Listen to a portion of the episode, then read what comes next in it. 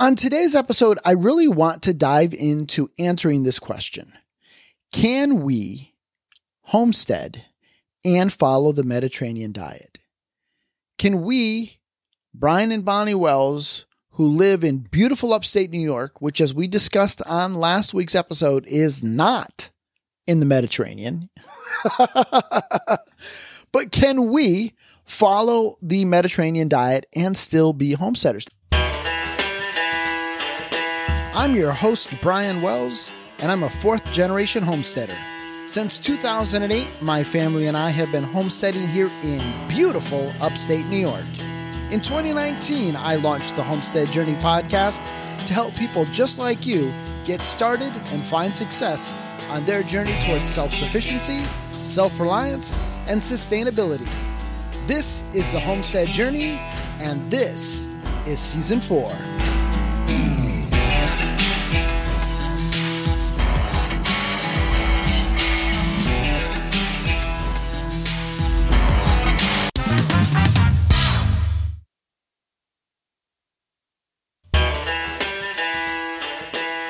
Your host, Brian Wells, and I'm a fourth generation homesteader. Since 2008, my family and I have been homesteading here in beautiful upstate New York. In 2019, I launched the Homestead Journey podcast to help people just like you get started and find success on their journey towards self sufficiency, self reliance, and sustainability. This is the Homestead Journey, and this is season four. Well, welcome, welcome, welcome everyone to another episode of the Homestead Journey podcast. I am your host, Brian Wells. I am coming to you from 3B Farm and Homestead here in beautiful upstate New York.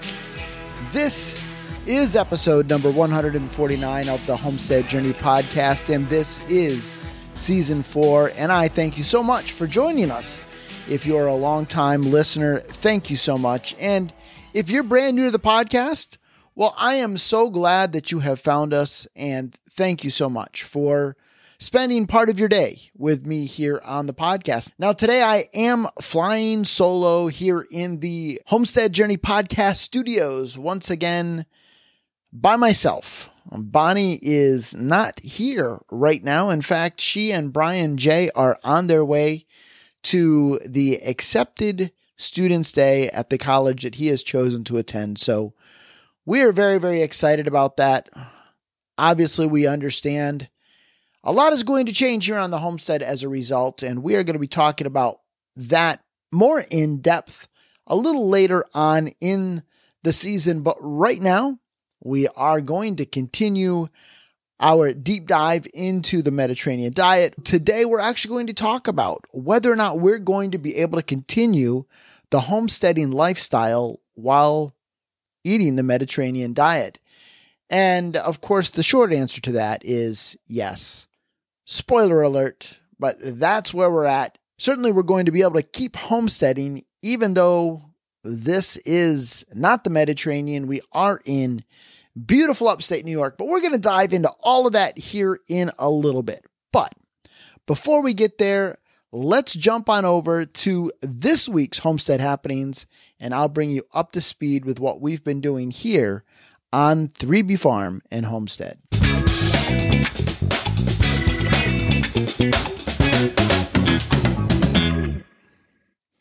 So it is that time of year where things are starting to pick up here on the homestead. In fact, those of you who consume this podcast on YouTube, Odysee, Rumble, you know, the visual uh, places.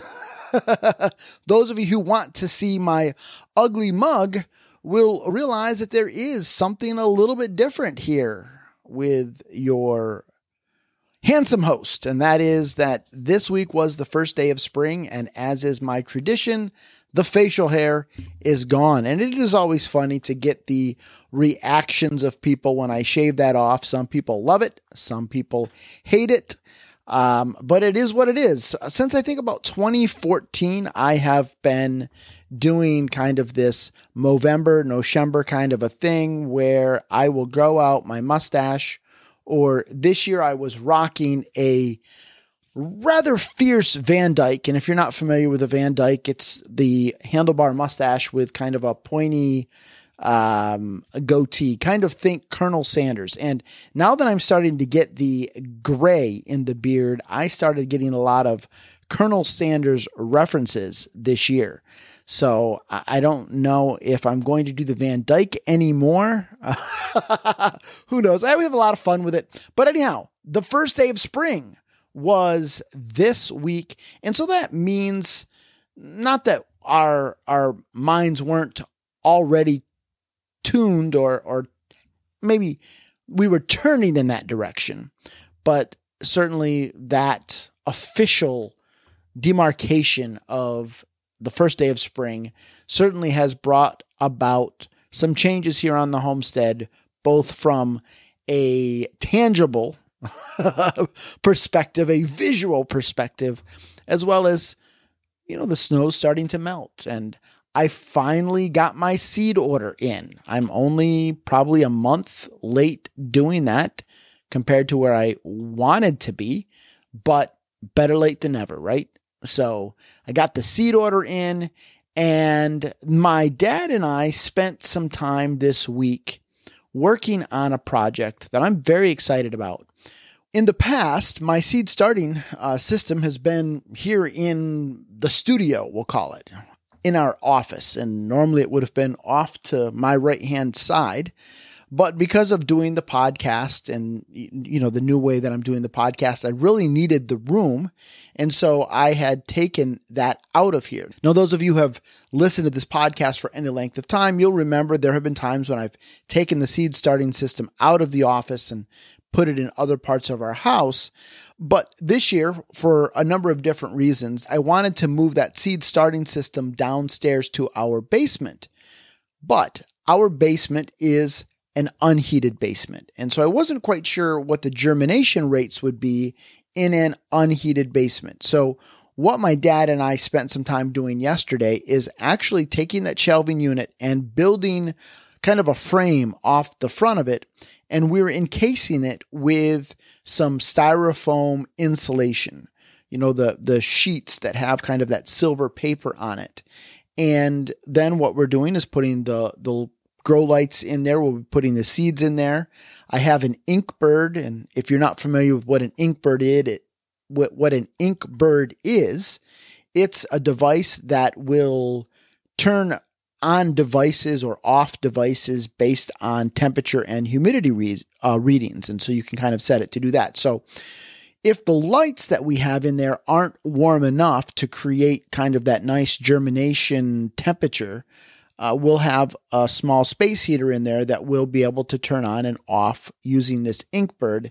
And fingers crossed, we'll be able to do some good seed germination in an unheated basement. So I'll be diving into that a little bit more once I've proven it out. I don't want to kind of give you a how to build a seed starting system in your unheated basement thing until I'm sure that it works.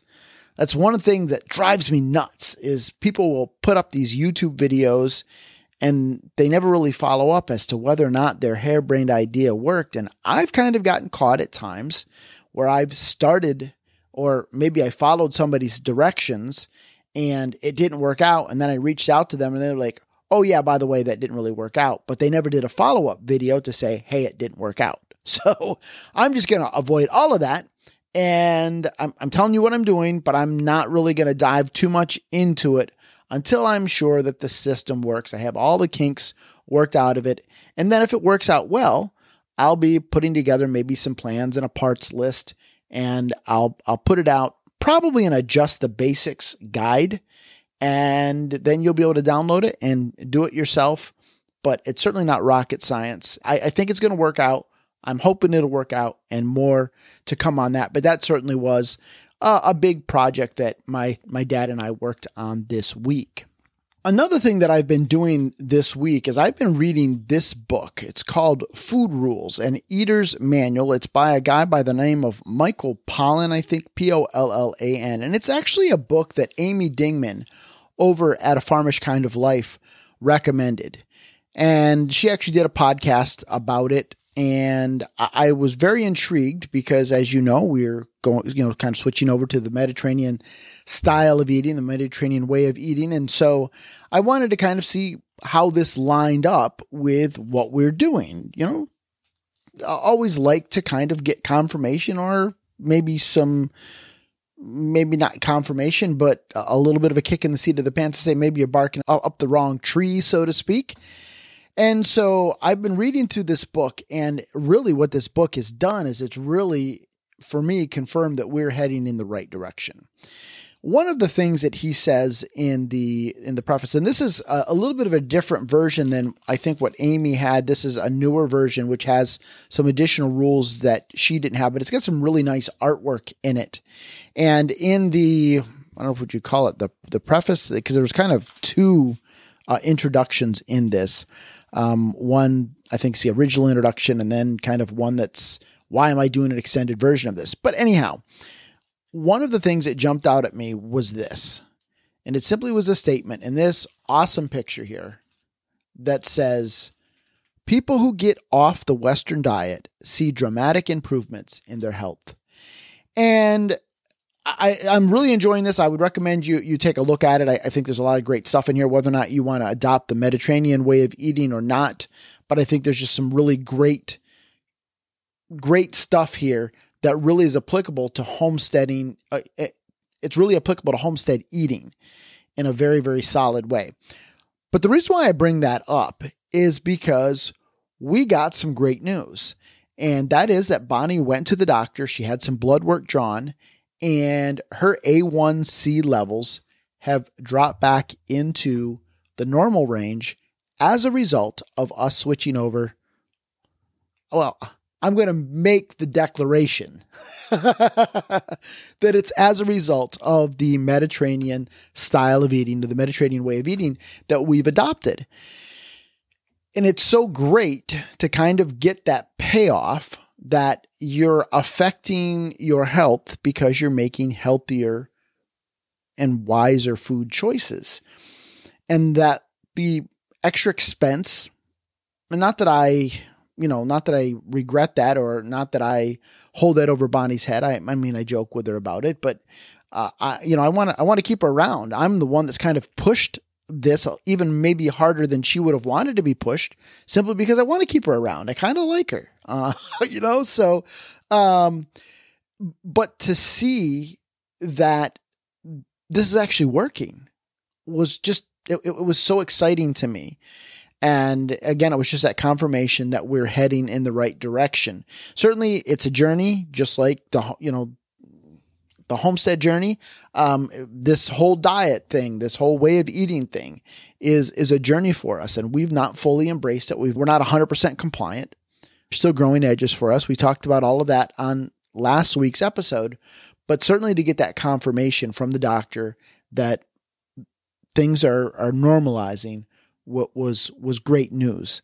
And then not just that, not that I'm trying to throw my shoulder out here patting myself on the back, but the doctor did kind of give me some kudos for joining Bonnie on this journey and you know how important that is to have that level of support and that's certainly something that we talked about uh, back on I think was episode 147 so all of that to simply say I'm very very happy that this hasn't been all in vain um, but that this is working. And I simply want to say to you that if you're having, uh, you know, health problems, I certainly recommend that you look at your way of eating. If you eat a traditional Western style diet, whether or not you end up becoming a, a full time homesteader, a full fledged homesteader, whether or not you raise and grow your own food or not, you certainly can make better food choices. Whether or not you decide to adopt the Mediterranean way of eating, you still can make better food choices. And so I would highly recommend you check out this book, Food Rules and Eater's Manual, Michael Pollan. I've got this from the library. I'll try to put a link in the in the show notes if I can find I'm sure that book's for sale, maybe on Amazon or whatnot. I'll put a I'll put a link in the show notes and in the description just so that you can check it out. You know, if you can get it through your library and you read it that way, I think that's the better way to do it but certainly I highly recommend it. And beyond that, I highly recommend this idea of changing your diet for better health results. The last thing I want to talk about is the homesteading festival that is going to be coming up here the end of May, the Southern Adirondack Homestead Festival.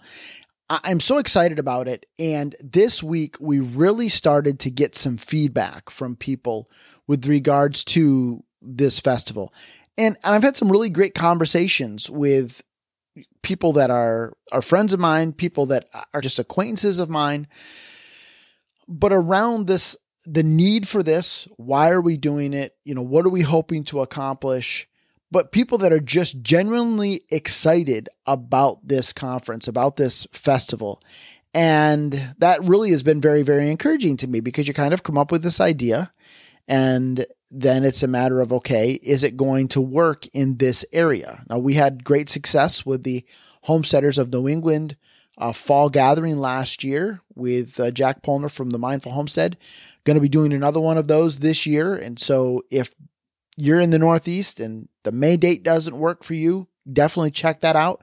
If you can do both of them, do both of them. I think it's going to be great because one of the things I shared with some friends of mine today is it's not just about people coming and learning new things or learning new skills or being taught, but it's about community. It's about establishing those relationships with people, those like minded people. Fact is, there are people just like you that are wanting to take greater control over their food supply and there are people just like you who are wanting to learn how to do some of the maybe the the things that have been lost over time. They may might remember grandma and grandpa having a large garden and canning the produce and then their parents didn't really follow through on that. And so they're wanting to return to those roots. And other people that's a totally foreign concept. They never saw grandma and grandpa do anything like that. But they've heard about it, they're interested in it. So there's just a whole wide range of individuals that are interested in pursuing this lifestyle. But sometimes being able to make those connections is a little bit difficult. And so I've had some great conversations with people around this idea this week. And so I'm very, very excited about it. If you are interested in this at all, head on over to my website, thehomesteadjourney.net slash festival. And there you'll find more information and a link to the website for the Southern Adirondack Homestead Festival. But that's going to be taking place in May 19th, 20th, and 21st. And certainly I am very, very excited about that. Well, folks, that's what we've been up to here on 3B Farm and Homestead. Spring is in the air. I'm so excited to start just getting things underway. And I hope things are well underway wherever you might be. All right, let's jump on over to this week's Charting the Course.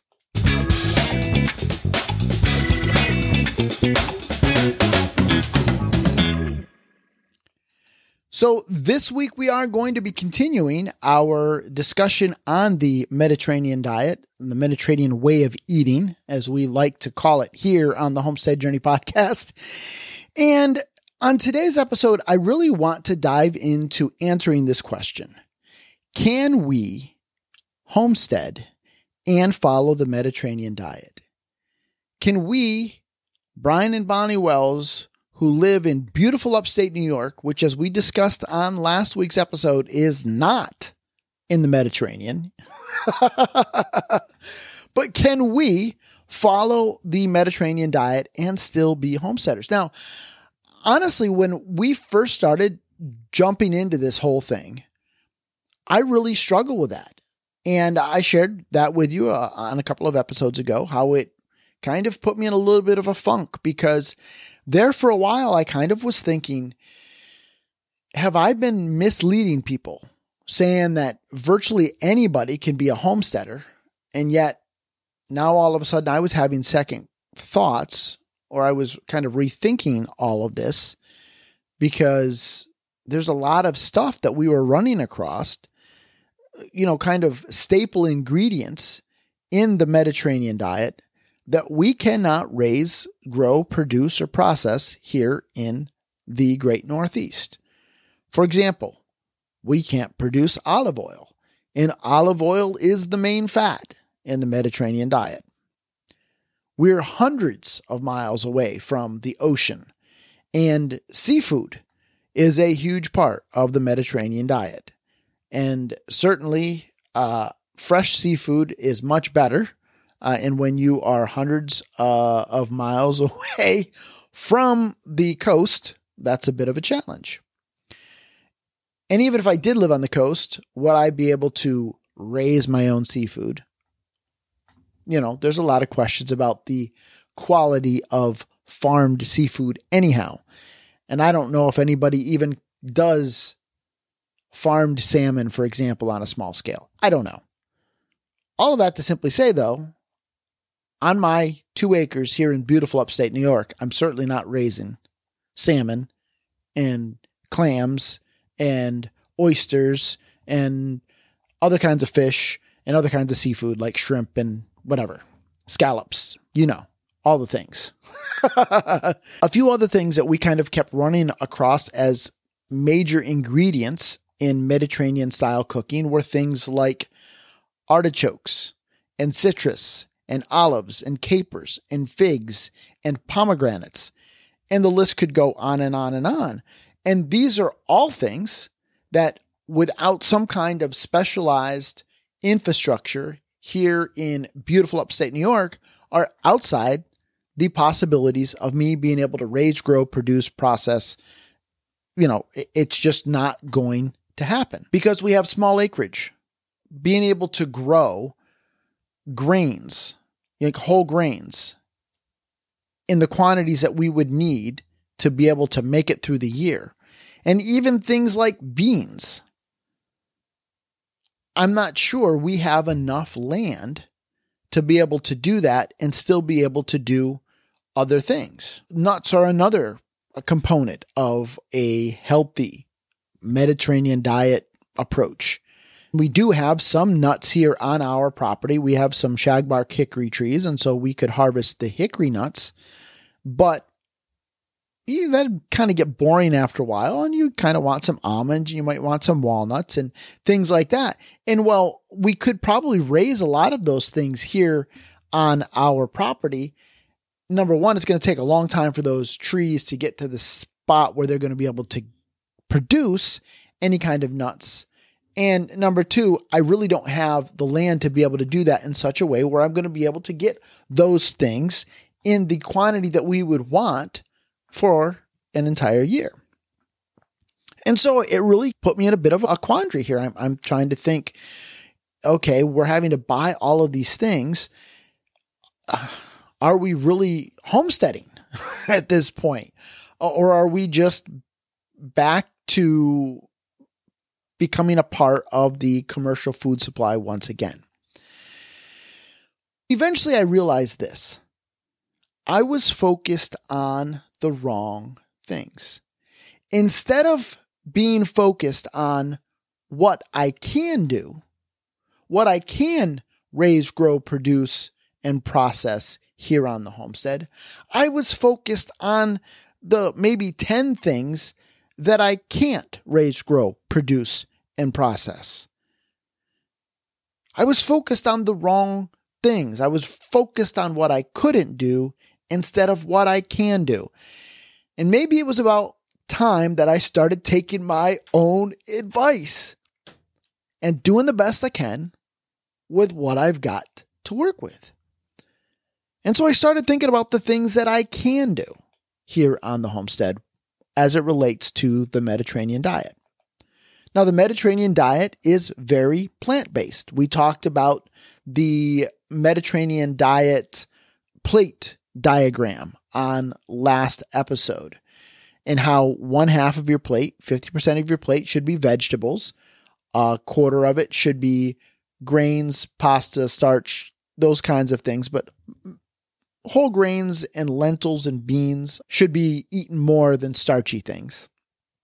And then one quarter should be either seafood or lean proteins. Well, 50% vegetables, I can grow a lot of vegetables here on the homestead. I have been growing a lot of vegetables here on the homestead. I preserve a lot of vegetables here on the homestead. So I- am already doing the things. Like I'm already halfway there, so to speak. Another part of the Mediterranean diet is that it's very reliant on herbs and using herbs for flavoring instead of just using salt for flavoring. Well, the vast majority of herbs that are popular in Mediterranean style cooking, I can grow here in beautiful upstate New York. And a lot of them I have dabbled in. Now, I've not really ever had a great herb garden, but I've grown a lot of herbs here in beautiful upstate New York. And we're going to talk on a future episode about herbs, specifically doing an episode about herbs. But the fact is, I can do that. I can do that here in beautiful upstate non Mediterranean New York. I can raise a lot of meat. I have been raising a lot of meat. Now, some of it does not necessarily fit within the Mediterranean style of eating, and we'll talk about that on another episode. But yeah, maybe I can't raise seafood here on 3B Farm and Homestead. Maybe I'm not going to be an oyster or a scallops farmer or a salmon farmer or anything like that. But I can raise a lot of meat here on 3B Farm and Homestead that would be Mediterranean diet compliant if I was worried about those things. Okay, I'm already doing the things. But there's another important thing that I was overlooking. Now, a lot of people, when they think of the quintessential homesteaders, they think of Ma and Pa Ingalls from the Little House on the Prairie series. Even Ma and Pa Ingalls went to the store and bought things that they themselves couldn't raise, grow, produce, or process. Like, it's not a bad thing to go to the store and buy stuff. Here, all of a sudden, I was acting like we never went to the store and bought anything. And how dare I go to the store and buy something like olive oil when we go to the store and buy stuff all the time? I don't think twice about buying pectin to make jams and jellies or to buy sugar to make jams and jellies. Although we're going to be changing that approach, and that's a topic for another day. But I don't think twice about doing that.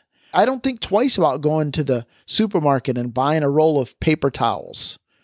Probably I should, but I don't. You know, there's a lot of things that we go to the store and we buy toilet paper. God love all of you who love Mother Earth so much that you will use reusable toilet paper I'm not that guy. I'm not that guy. I don't see myself ever being that guy. I like my Charmin. All right.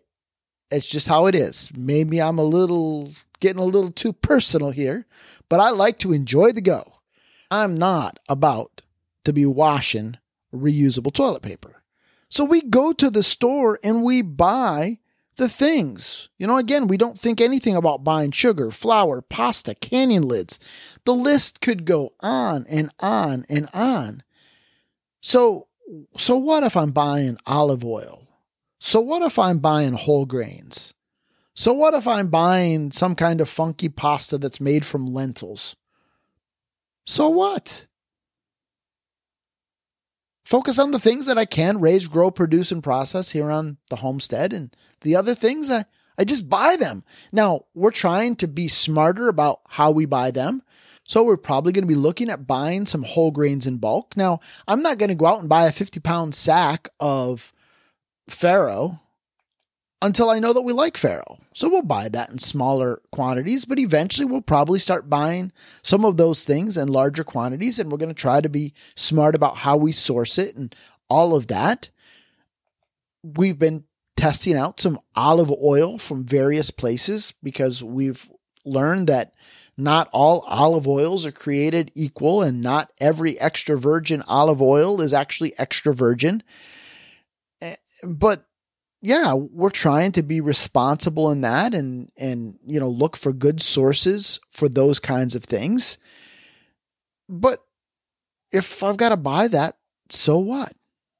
It's really not the end of the world. And does that mean I'm not a homesteader? Well, if that's the case, I wasn't a homesteader before, right? And again, it's all a part of the journey. I've said before on this podcast, we're on a journey towards self sufficiency, self reliance, and sustainability. None of us are ever going to reach that goal.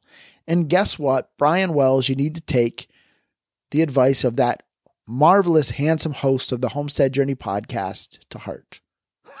yeah, I need to look at myself in the mirror and say, Brian, no, you're not going to be fully self sufficient. No, you're not going to be fully self reliant. No, you're not going to be fully sustainable.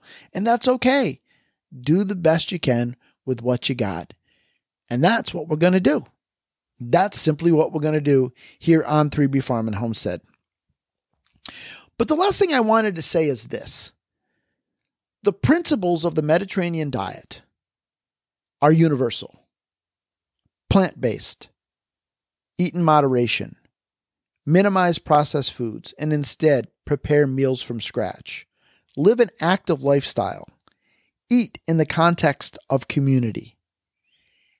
Anybody, anywhere, can do that. Even Brian and Bonnie Wells here in beautiful upstate New York.